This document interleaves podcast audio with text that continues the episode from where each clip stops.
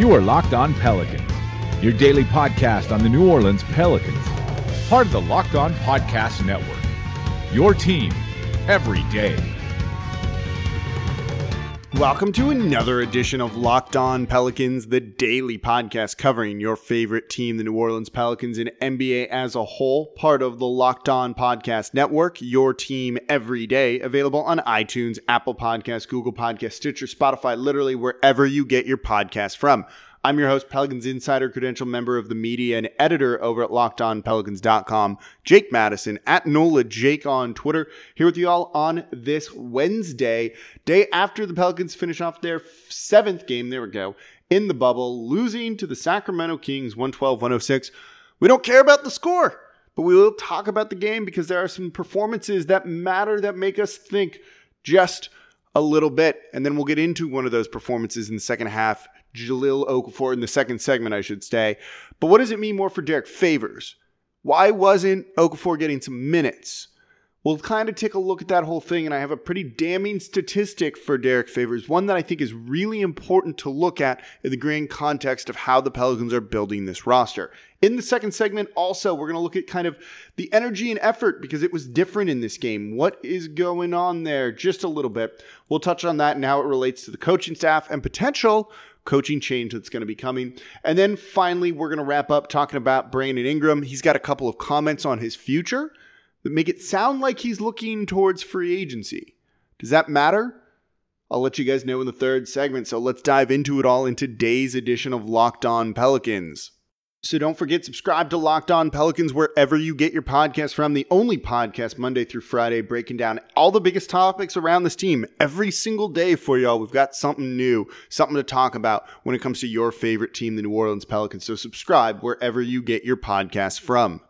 So it was a 112 106 loss for the Pels here. No Zion, no Ingram, no Holiday, no JJ Redick, no Derrick Favors in this one. So no starting lineup other than Lonzo Ball, who did play in this one for New Orleans. For the Kings, you didn't get to see uh, De'Aaron Fox in this one either. So this was like a game that if you didn't want to watch, it's fine. We're going to talk about it because it was played, but frankly, like there's not a whole lot of value to try and take out of this one, other than a couple of good performances that are just kind of worth uh, pointing out for the most part. So Lonzo Ball came out looking, the whole team came out looking with like they had a different energy than the lackluster effort and sense of urgency that we saw from the team in the first six games. Now that there's no expectations, no playoffs, any of that, and some different guys getting starting roles, they came out differently. We'll talk about what that means, why that's the case, and if we should read much into that with the coaching staff or not in the next segment. But Lonzo Ball came out, hit some shots, 16 points on the night for him, four of six from deep, five of nine from the field overall. It's his best scoring game, best shooting game, best overall game in the bubble in a game when it doesn't matter. It's a little disappointing that that's the case. He played 30 minutes in this one. Jaxson Hayes got the start at center, 4 4 from the field, nine points on the night, five rebounds, including one really strong rebound at one point, too. They need him to grow up faster than maybe he's ready for if we're looking at holes on the roster next season. They need him to be that defensive presence. He's a big that you can put with Zion that could work in the starting lineup. He's got a strong touch around the rim. He's more mobile than Derrick Favors is. He can move and work in different ways. And if he develops an outside shot, he's going to be a very, very good player. Nicolo Melli, one of 10 woof, that is not what you want to see. Josh Hart, one of eight, not much better, uh, I guess, but we're not worried about Hart. Melli, the shooting has been poor, and he played 25 minutes in this one. 10 shots is a lot. To go one to 10, not not what you what you want to see from him. E'Twaun Moore also in the starting lineup, 14 points, cool, easy. The star of the night was Jahlil Okafor, probably for New Orleans. 9 of 11, that's 82%. He grabbed four boards in this one and scored 21 points we know he can fill it up. We know he's a good scorer, particularly when you're not playing against, you know, anyone of importance and just lit up Alex Len. And Alex Len had no answer for him whatsoever. Alex Len shouldn't have any answer for Jahlil Okafor because Alex Len isn't a very good NBA player. There's no Richaun Holmes for the Kings in this one, which might have made Okafor have a different kind of night. But credit to Okafor for not really having gotten any run during these seeding games and then being called on to answer and did came in and played well. You can't ask for much more than what he gave them. I don't think he really should have been gotten, getting minutes during the uh, other seeding games, but others disagreed with me on Twitter. Uh, I'll explain why in the next segment. But look, this is a nice moment for him. He's playing for a contract. He better be playing hard when he's called on to do it. Also off the bench, Frank Jackson in 25 minutes of action, 8 of 11 from the field, 1 of 2 from deep. 18 points, four assists. He looked good in this. He's had a very, very good bubble, more decisive, a lot of confidence. He's ready to pull the trigger and shoot. Sometimes you need a guy like that. Off the bench is a right role for him. He's a strong individual defender. We've definitely seen that. Uh, he probably did some uh, a little bit of work here to improve his stock in the bubble, whereas others hurt themselves. So credit to Frank, good game from him. Um, and yeah, there's not much else to say there. Two other guys we need, three other guys we need to talk about. Nickeil Alexander Walker, first nine points on the night, three of 10 shooting, six assists. He, he's going to be good. You see it. He does all of the things you want to see out of him. The results are not there yet, and the shooting is not there yet. He does have too many turnovers. He makes a few, his passes aren't uh, pinpoint accurate like you'd like them to be. That'll all improve with time. He was the 17th overall pick. He didn't play a ton of minutes this year. He shouldn't be good right now. If his three point shot starts to fall, if the shooting starts to fall, we'd think of him very differently because we like the aggression, we like the assists, and some of the very creative passes that he has and strong passes that he makes. The results will come by doing the right things properly. He's doing all of those things properly. I'm still very high on his future, and I see him being a rotation player next year. Kenrich Williams in this one, four points on the night. He played 18 minutes, did all of the usual Kenrich Williams things the rebounding, um, just playing, you know, good off ball defender. He just gives you nothing offensively. Doesn't even want the ball in his hands, really. Doesn't feel comfortable there. Doesn't seem like he wants to kind of take steps towards the rim. I just don't know what you do with a guy like that. If he had a reliable three point shot and was willing to shoot, great. We can talk about this he, you know, in this game against the Kings, when you could have the green light and just to do what you want with the ball, and no one would have faulted him, and he didn't. What's that say? Not anything that great. It's a shame because I really want to like the guy. Sindarius Thornwell, on the other hand, did have a pretty good offensive game. He finished with seven points on the night, going one of one from deep, three of five overall, had three assists, two rebounds. Just kind of played decent defense and just did a lot of things right offensively. It's like what you want to see out of the guy. I'd like to see him get more minutes in the final game. So there you go. That's really all there is to it in this one. Not much to take away from. This is essentially an exhibition game with none of the stars playing, none of the stars playing for the Kings. But nice to see some good performances, particularly from Okafor. Let's talk about that and coaching and effort and motivation coming up here in the next segment. Before we do that, though, make sure to start your morning with the news that matters in just 10 minutes with the Axios Today podcast. Axios Today host Niala Boodhoo and a team of award winning journalists will bring you the latest analysis and insight into the trends shaping our world. Go check it out wherever you get your podcast from. Today's show is brought to you by my bookies. Say it with me now. Sports are back. I've been waiting for this day. You've been waiting for this day since March. Now we've got the NBA, MLS wrapped up, baseball's underway, hockey's underway, football, at least in the NFL, is coming. I've just got sports on my mind alongside my bookie. My bookie is a home run, slam dunk, triple overtime, game winning shot, all wrapped up into one. I love it. You love it, and that should be all you need to hear in order to start betting today. MyBookie has up to the minute odds on all of your favorite teams, and with the uh, NBA playoffs starting up, baseball in full swing, there's never been a better time to start playing. With MyBookie, it's easy. You bet, you win, they pay. If you're feeling good about your team's chances this year, Saints offense might be the best they've ever had. Be sure to check out MyBookie's future bets. Nothing shows you believe in your squad like betting on them before the season even begins. But why stop with NFL? Basketball, baseball, smart bettors are always looking towards the future. In that case, it means betting on basically everything. You can do Formula One, even. I'm a big fan of that. MyBookie is already accepting bets on your favorite NFL games. There's never been a better time to start exploring the world of online sports betting. Join today, and MyBookie will match your deposit 100%. Plus, they're going to toss you a free $10 MLB future wager. It's free money they're giving you right there. It's like you're already winning. All you got to do is enter promo code Locked On NBA when signing up. That's promo code Locked On NBA when signing up. Remember, at MyBookie, the terms are simple. You bet, you win, they pay. All right, don't forget subscribe to Locked On Pelicans wherever you get your podcast from. The only podcast coming to you guys Monday through Friday, breaking down everything you want to know about this team on a daily basis. Yes, the Pelicans are out of the playoffs, but there's still a whole lot to talk about. So subscribe wherever you get your podcast from. Tell a friend about the show. Get them clued into Locked On Pelicans as well. So, we've got two things to touch on in this segment. I want to talk about kind of coaching and effort because you kind of saw at times a different look team for New Orleans because there were guys who were just trying and going out after it and all of that. And then I want to talk about Derrick Favors towards the second half of this segment because I've got a stat that I think is probably the most telling thing about why maybe the team needs to move on for him and juxtaposing it with how good Ja at least looked in the first half, even though I think we jumped the gun on that a little bit. And I think people are just kind of overreacting to have some fun too that it's worth bringing this up. But regarding the coaching and the effort from the team, and you saw guys like Frank Jackson, Nickeil Alexander Walker, uh, Jaxson Hayes really come out and play well and like communicate on defense, even though there were a bunch of defensive miscues, but look like they just like gave a damn, right? Uh, Antonio Daniels said it well in the broadcast. Playing hard is a skill, and they were showing off that skill in last night's game when the starters didn't really show that to you during this whole thing. And so you can point to it and just be like, see, it's the you know the the eternal debate we've had here in New Orleans is kind of like what what what does Gentry do for the team, right? Is it a coach's job to motivate players or not? Is it an X's and O's things? It's it's all of that. There's no like one thing you can't rule anything out. Like if you think about it in your daily life, your manager, your boss is also there to motivate you, but it's also on you just to do your damn job, right?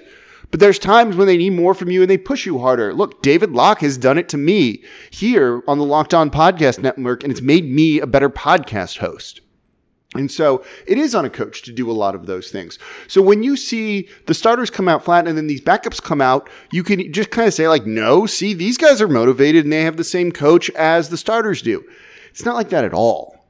And I think that's a gross simplification of this because you've got these players who are out there kind of playing for either future minutes in the NBA and just young guys who want to kind of go out and succeed and play well because that's what young guys do in Jaxson Hayes and Nickeil, or it's a guy like Frank Jackson or Jahlil Okafor who are playing for contracts. They're playing for money.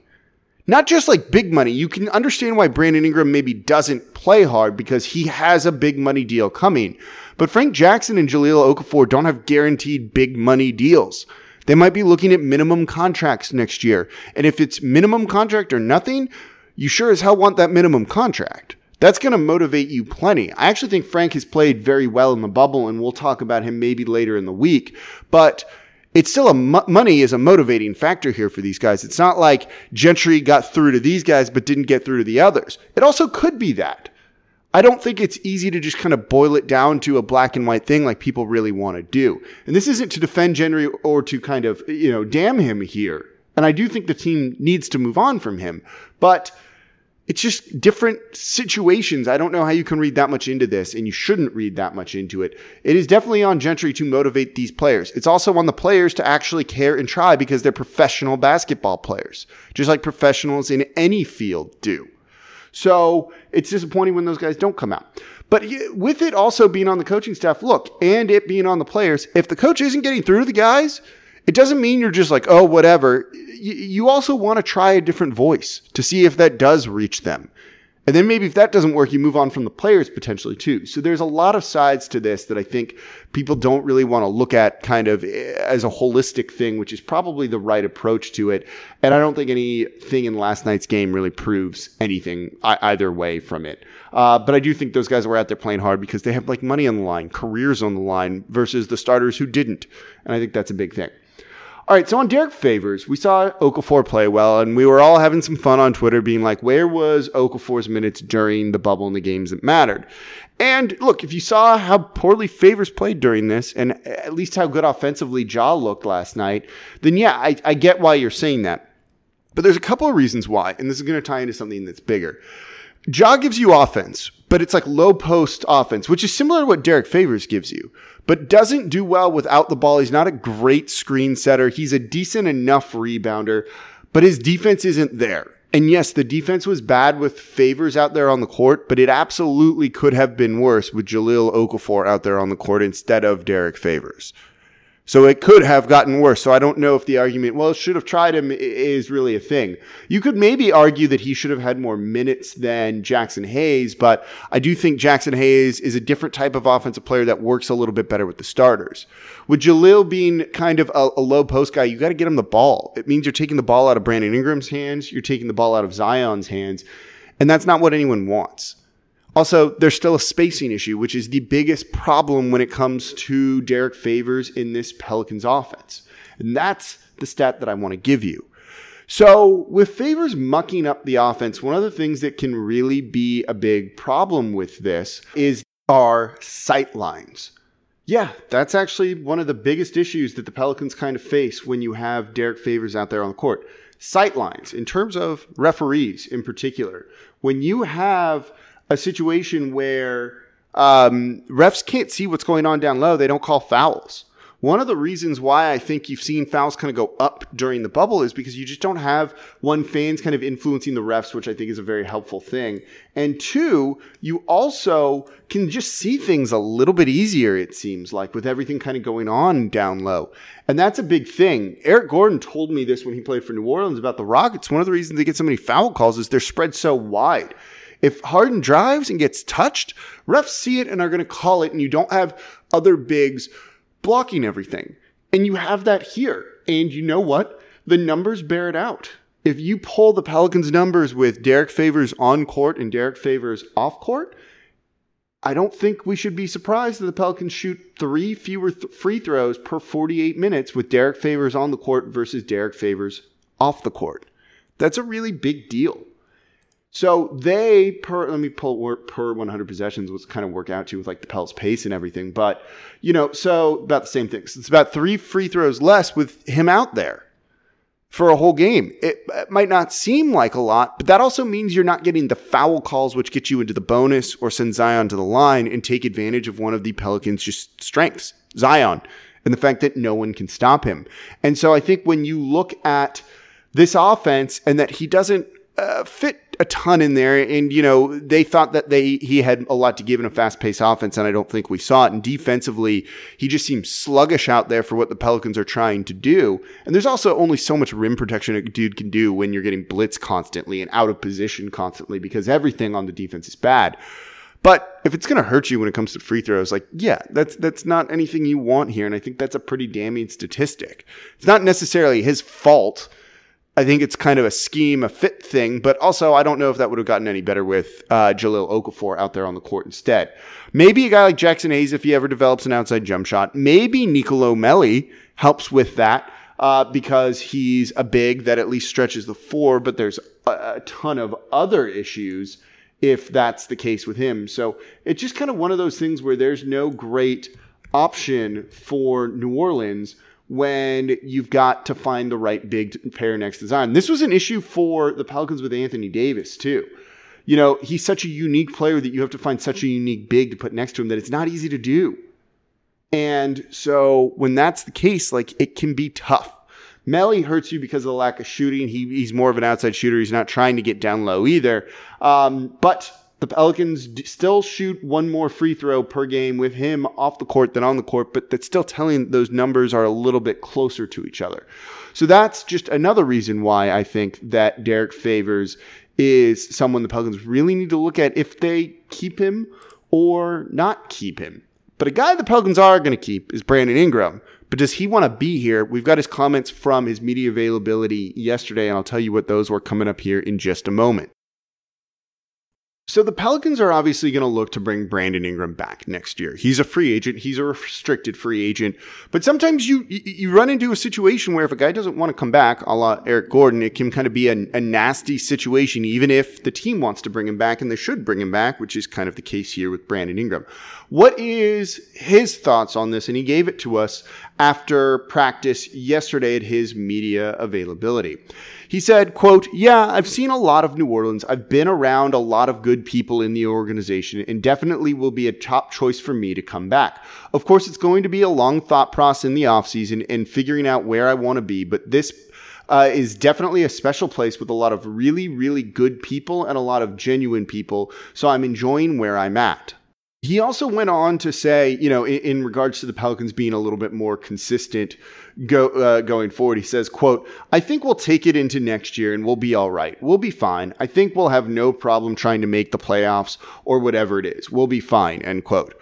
Okay, so the first quote I gave you makes it seem like he's not sold 100% on coming back and he wants to go through free agency and do this whole thing, right? And then the second part is just like he knows he's going to be back here next year. The first part where he's like, yeah, you know, this is one of my top choices. I, I kind of wanted to be like, oh, that's cute, Brandon Ingram. Like you think you have a choice in this. You, it, it, to a degree, he does. He can say, I want to go to another team. But if the Pelicans want him back next year as a restricted free agent, he's back next year and the Pelicans want him back next year.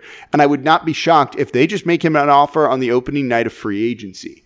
There's a reason for that. If you get him to verbally agree to a deal, you can just sign him later because you can go over the cap to sign him. So there's some cap gymnastics you can do, whatever the cap ends up being, which makes a lot of sense. If he signs a restricted free agent deal elsewhere, you have three days to match it and then he's on your books. So you've got to get your free agent signings and any of those gymnastics done during that time. It just accelerates that time frame a little bit. And if the Pelicans want the most flexibility, well, you just basically have to make him that offer on the opening night of free agency. And I think that's probably the move. And hope he says yes and doesn't want to get wined and dined and meet with other teams and all that. And he might. Or just tell him, like, go ahead and do that, but just don't sign a restricted free agent tender, basically. So I think part of it is he's just kind of doing the thing that everyone does when it's like your first time where you have a taste of free agency, even though he doesn't really. But I think the next quote just kind of says like he knows he's going to be back next year. And that's good. He should be back next year. He was great this season. There still leaves a little bit to be desired with him and Zion out there on the court, but I don't think that's anything that you can just say like doesn't work after what 24 games together, whatever it ended up being. And so I think when you see this, it's all good. He's going to maybe do some of the free agent stuff, but he's not going anywhere. I don't think anyone expects him outside of New Orleans next season. And they need a guy like this. He came up big for New Orleans against the Memphis Grizzlies. That was important.